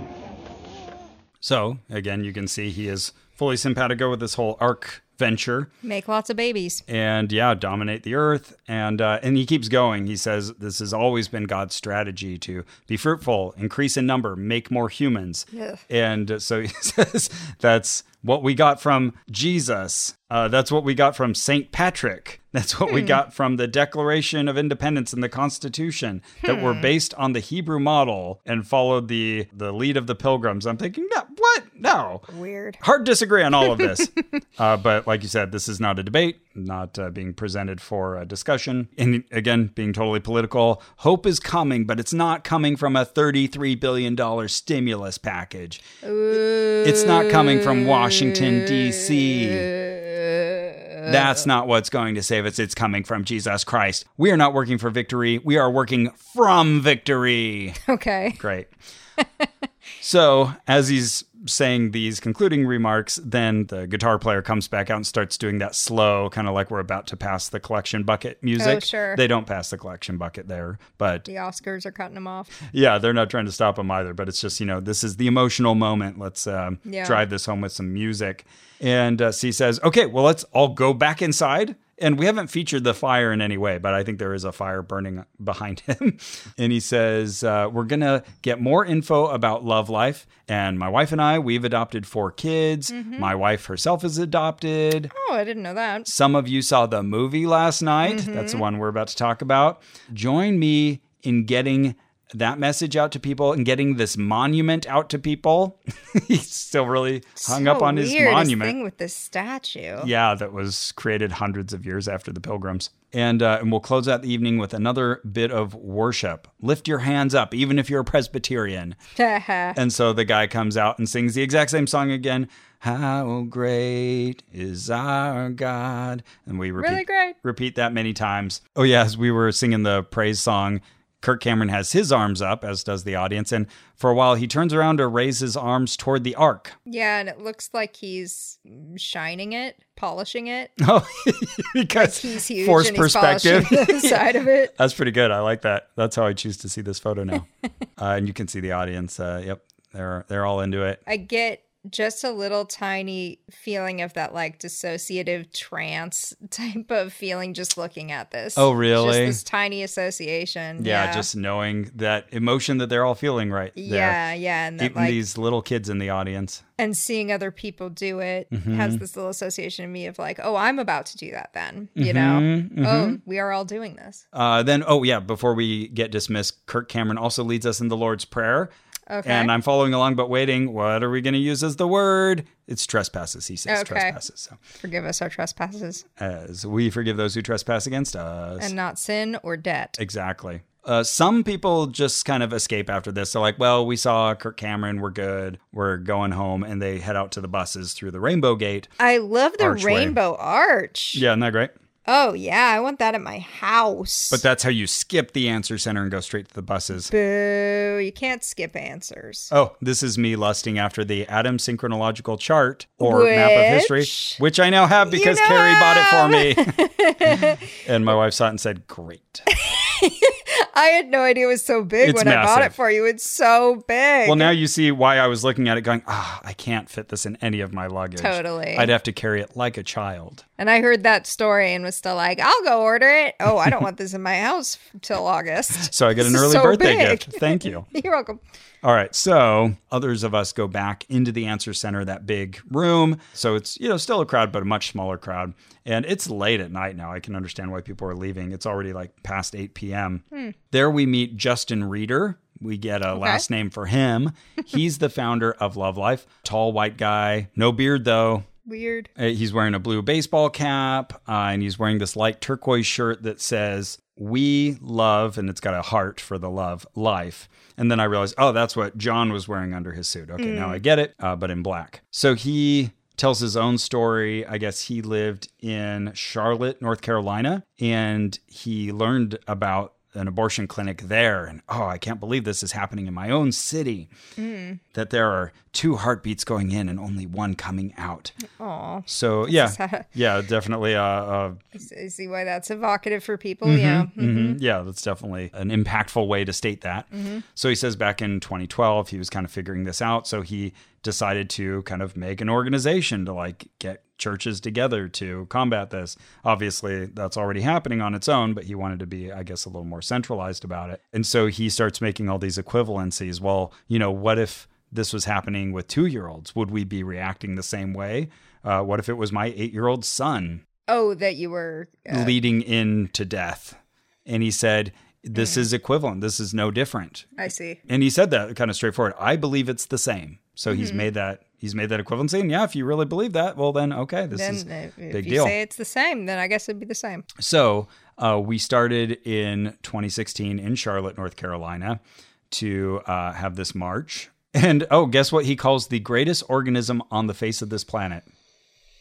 Ken Ham. The church. Oh, Weird way to refer to it. yeah. Uh, he said, We had 32 people in our first prayer walk, but now we have over 500 churches that have joined this movement Okay. and uh, over keep busy. 3,800 families that have made the choice for life at the abortion clinic. Oh, wow. So that gets big applause. And yeah, you're wondering, how do you count this? Do you Yeah. like later on poll the people, hey, how many people turned away because must be of something your like presence or that. d- you had conversations with? Yeah, I, I don't know how they generated that number. Uh, anyway, so he, like John said, if you have to boil love life into one word, it's repentance.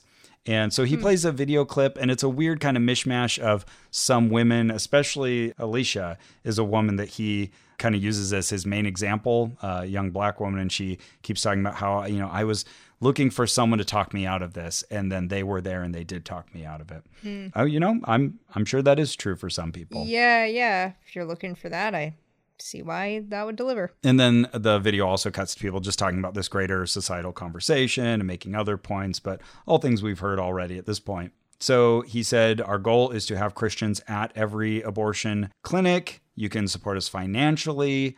And so they've handed out these cards. He wants us all to raise our hands. And he keeps mentioning $41 per month. That's highly specific. I don't know why. Hmm. Uh, but as you can see, I have the card with the QR code. Strangely, I didn't give them money. Oh, interesting. The card is empty. Check the team you are joining. For $41 a month, you can be a radical. For $82, you can be a lunatic. Oh. And for $164 a month, you can be a maniac. that, that's really what it says. Uh, and so he says, you know, if this is again trying to draw these really redolent uh, parallels, he says, if this were 1943 and I learned that there was a concentration camp down the street, Oh, yep. uh, I would be morally obliged to give money to help prevent that. And that's the same thing that's happening today. It just looks a little different. Yeah, I mean, yeah, I I I, I kind of resonate with this part of it when people Mm-hmm. are like, like even if you believe that it's a kid, just let people make their own decisions. I'm like, what? No, we have to make the argument that it's not a kid. If you're going to make the argument that You're people right. should ignore the situation, Uh, Yeah. And it is like other things we've discussed tonight, a sliding scale. and yeah, Uh-huh, yeah. where do you draw that line? Yeah, Where yeah. suddenly it becomes a person worthy of all the personhood right, regard. Yeah. right, right. Yeah, I agree. It is a more complicated issue than it gets painted by either side sometimes. Yep. So, yeah, no, fair. So that was it. That was the pitch. And uh, by the time I left, it was after 9 p.m. And these were long days at the Arc because the previous day, I also stayed super late to watch a movie Okay. by Kirk Cameron Yes. from Kirk Cameron Entertainment called Life Mark. Oh, good. I've seen this movie. So we've talked about Hallmark movies. This is Life Mark. And yeah, on the back of their main schedule, they had a picture of this kind of, I don't know, wistful looking kid looking off to the upper right. Yeah, it's clearly the poster for the film. Yeah, the kid's in the middle looking up. Handsome young man Kirk Cameron's off to his right. wearing glasses and looking a little old with some extra gray in his hair. He's the dad, the adopted dad. then the mom next to him. Mm-hmm. And on the other side, the other shoulder, we have the birth mom and her current Mm. husband. Yeah. And uh, yeah, it's a complicated family situation. Uh, but yeah, it's a movie that you said you don't really think of as a movie. Yeah. hmm What do you think of it as? Oh, I don't mean that this thing they made is not a movie, but that it's not a story worthy of a movie. like okay, all when right. you hear this pitch, you're not like, "You've got a movie, Craig. You gotta make your film." So I the don't care- idea is uh-huh. like, what if someone were adopted? Okay. That's the log line of this movie. Okay. What if a guy was adopted? No, wait, he meets his birth parents. They're, okay. Yeah, they're looking for a scaffold on which to put all of their talking points about Yep. the importance of adoption and the importance of not getting an abortion. Right. And they've concocted this little story and they've thrown in a little bit of comic relief. Well, it's a true story. Oh, based on a true story. That's right. And at Yep. the end, they let us know the real David and what he's doing now. And then they reveal that he made a short documentary about his life Okay. Yeah. called I Lived on Parker Avenue, okay. which is like 13 minutes. Oh, wow. Is better than the movie. Oh. And is still probably not worthy of being a documentary. Okay. But, But- I will watch that now. Is it? yeah, it's well made. Uh, Is it on a streaming service? Or Yeah, I saw it online? on I think YouTube or Okay. maybe its homepage even. But yeah, you know, it's like this young kid finds out that he's adopted, wants to meet his birth parents, does, finds out that his birth mother was going to abort the pregnancy, Mm-hmm. but as she was entering a clinic, someone shouted at her, "Your kid has 10 fingers and 10 toes." Yeah. and this moves her so much that she decides not to do it. Kid gets adopted in a private adoption to Christian parents. Everybody's happy that he survived. Okay. Yeah, and you know, once you are a real human, then yeah, um, you it's, uh, have interests. it's uh, awesome that you're here on the earth with us. and you you have full worth as a human. Mm-hmm. Um, so okay, that's good to know that you can get that whole message in 13 minutes instead of one hour and 45 Oh minutes. my god, it was so long. We had to watch it in two nights. I told Carrie Drew like was so annoyed. here's your here's your assignment for this episode. Watch Life Mark. and Drew and I love Christian movies. We Yeah, were and both you're like, oh, this is great. this is a snore. Oh boy, I've now seen it twice, and uh, because I got to see it five months before anybody else at this Sure. conference, which is just such an honor. um, but uh, yeah, like you said, inspired by a true story, and yeah, it's about this kid named David, and we kind of meet him as he's about to turn eighteen, and uh, his dad is. Kirk Cameron and this film constantly like jumps back in time and forward in time so we can see little snippets from what David really wants to know which is what was his mom's decision making that caused her to give him up. Yeah. And it turns out that she was just very young, got pregnant in high school, and now I'm giving away the the end, but we've kind of done this. She goes to an abortion clinic, but they, they save this for the last possible minute so it can be a real tearjerker. Even goes inside, sits in the you know, cold stirrups and everything, but then gets talked out of it by the the person outside who, like you said, shouts the thing at her. And so then she looks into adoption, finds these parents. Um, really interesting. She wanted down to earth parents. There were so many prospective parents, and there were all these little, like you say, it's more about talking points than storytelling. There was like this one moment where they're looking at all these letters from prospective parents, and Brian, the young teenage father to be, says, I didn't know this many people wanted to adopt. like that's Wow. just to communicate like hey you know you should right, right, right. Hey, you Fully- watcher of movie. make sure you see out this whole nine month process and change to your body so that someone can adopt because Oh, they are sure. out there. Uh, true, they are. And, you know, totally great option, you know, if, if that's what you want to do. But who should be making that decision? You. Probably. So then, Also, like abort whatever you want. Like abort whatever you want. Like abort whatever you want. like you're a host with a parasite inside you. Do whatever you want. I don't know. so in the story, uh, they're looking at the prospective parents and they see Kirk Cameron and his wife and see that they like to go outdoors a lot. And Mm-hmm. so the young woman calls the prospective mother and has one question. Mm-hmm. You said that you like to go fishing. When you Oh, That's right. when you fish, how do you bait your hook? and she has the right answer, which is disgusting, by the way. Yeah. It's like take the hook and stab the fi- the living fish The- through the uh, ocular socket Yeah. into the other ocular socket. Well, we use minnows Mm. and we put the hook through their eyes. And and so the young woman says, "Okay, you're the mother." yeah, if that's how it went, like I would be so worried about the mental health of my incoming child. and later on she said shooting forward to current time they're rehashing all this in front of the sun you know like "Wh- why was it that you chose me oh because i saw that you weren't afraid to get your hands dirty they were both christians even the the young woman so yeah that's how the whole story boils down but you also have like this little redheaded boy who's a friend of david's named nate and he films everything he's always making little documentaries and he's the sole comic relief of the whole film and you know he's acting his little heart out to do that And, you know, Absolutely. hats off to him Absolutely. Drew and I kept saying, Oh, when this kid got the call, when he found out I'm going to be the annoying friend, he was so happy, told everybody he knows. Nate, what a crack up. So, you know, and it, there were moments that were heartwarming because, yeah, that that is a wonderful story of someone finding a great family, all wonderful. But um, the presentation is obviously uh, very manipulative and they have a goal in mind, and that is life mark. Uh huh. Yeah. Doesn't need to be a movie. Okay.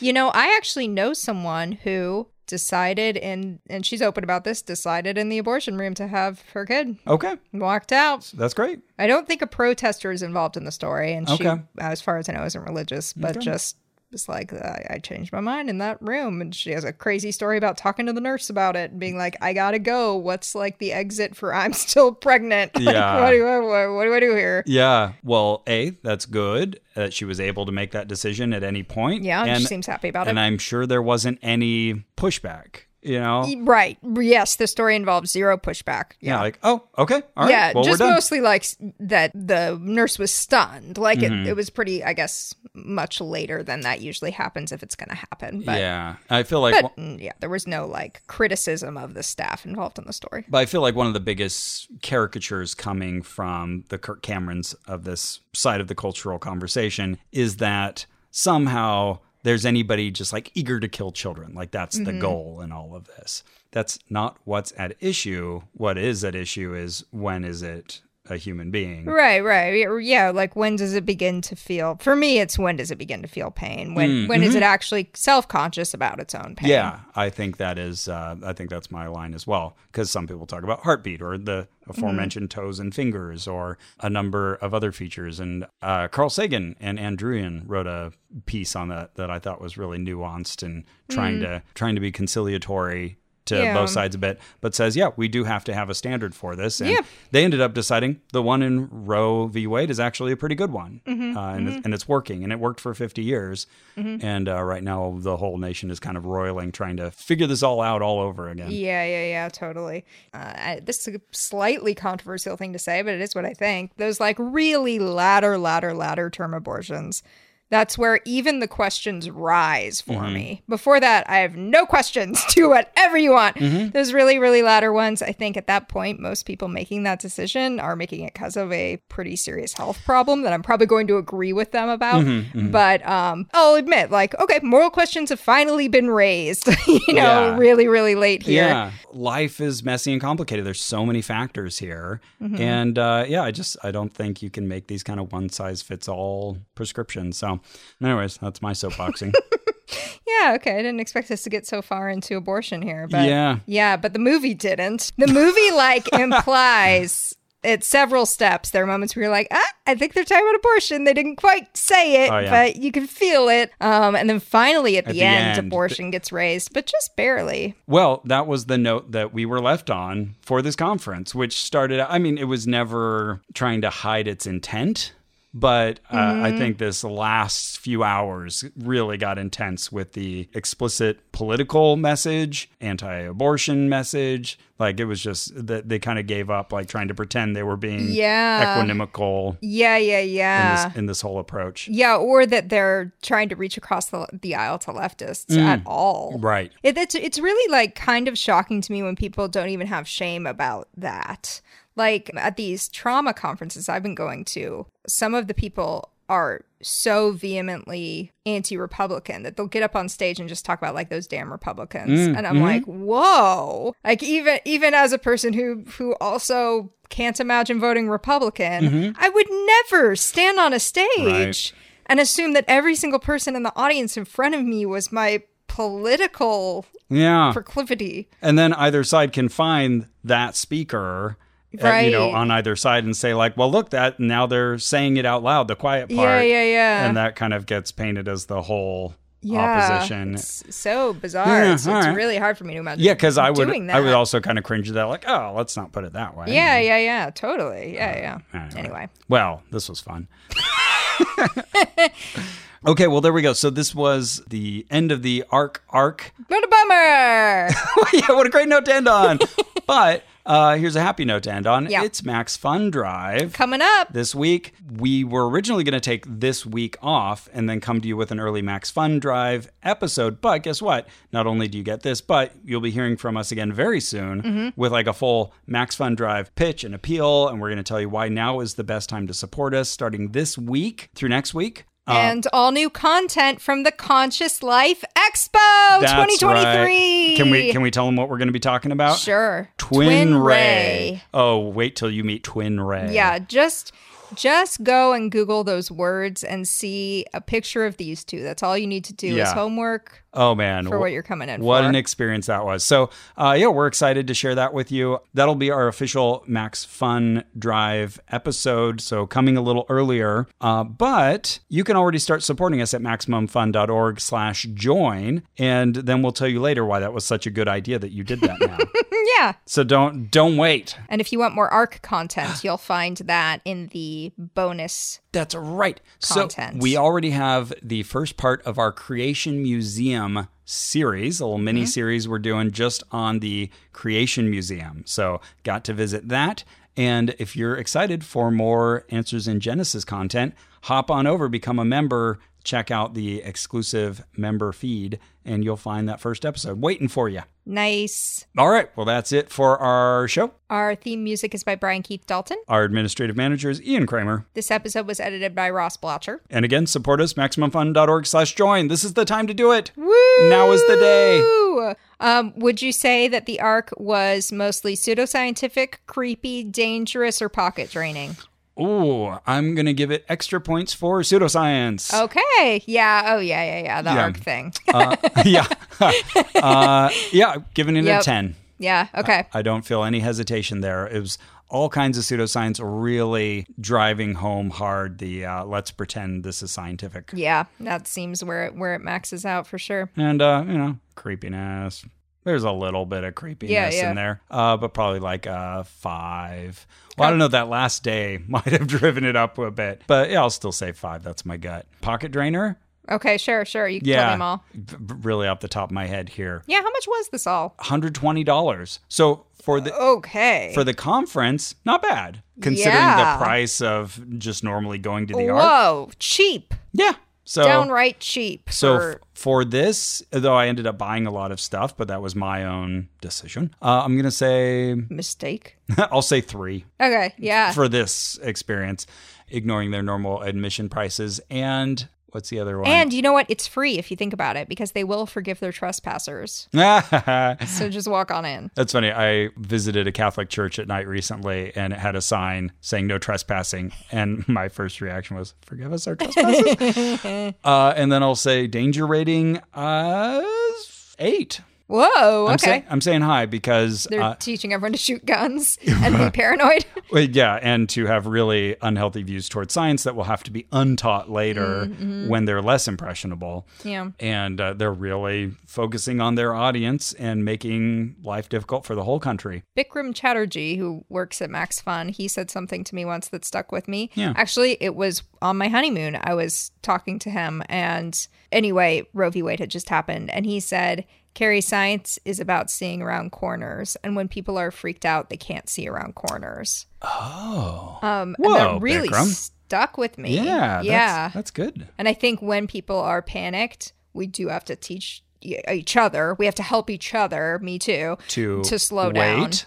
to wait. That's right. Thank and you, Chris peek around, Shelton. peek And- around corners. And Bikram, good advice. Yeah. And remember, Big question. Who rules the world? Now, before you answer, I want you to think about this. We've got three different answers to who is the God of this world, the ruler of this world, who is in charge of planet Earth. We've got God as an option, Satan as an option, and man as an option. If you are a secular humanist, you don't believe in God, therefore you don't believe in Satan. There is no boogeyman, there's no invisible grandpa up behind a cloud. It's just us, and it's survival of the fittest, and the dominant will rule. But I'm just assuming that most of us in this room are not in that category. If you are, I'd love to talk to you after the conference. But in here, Satan is the ruler of this world, or God is the ruler of this world.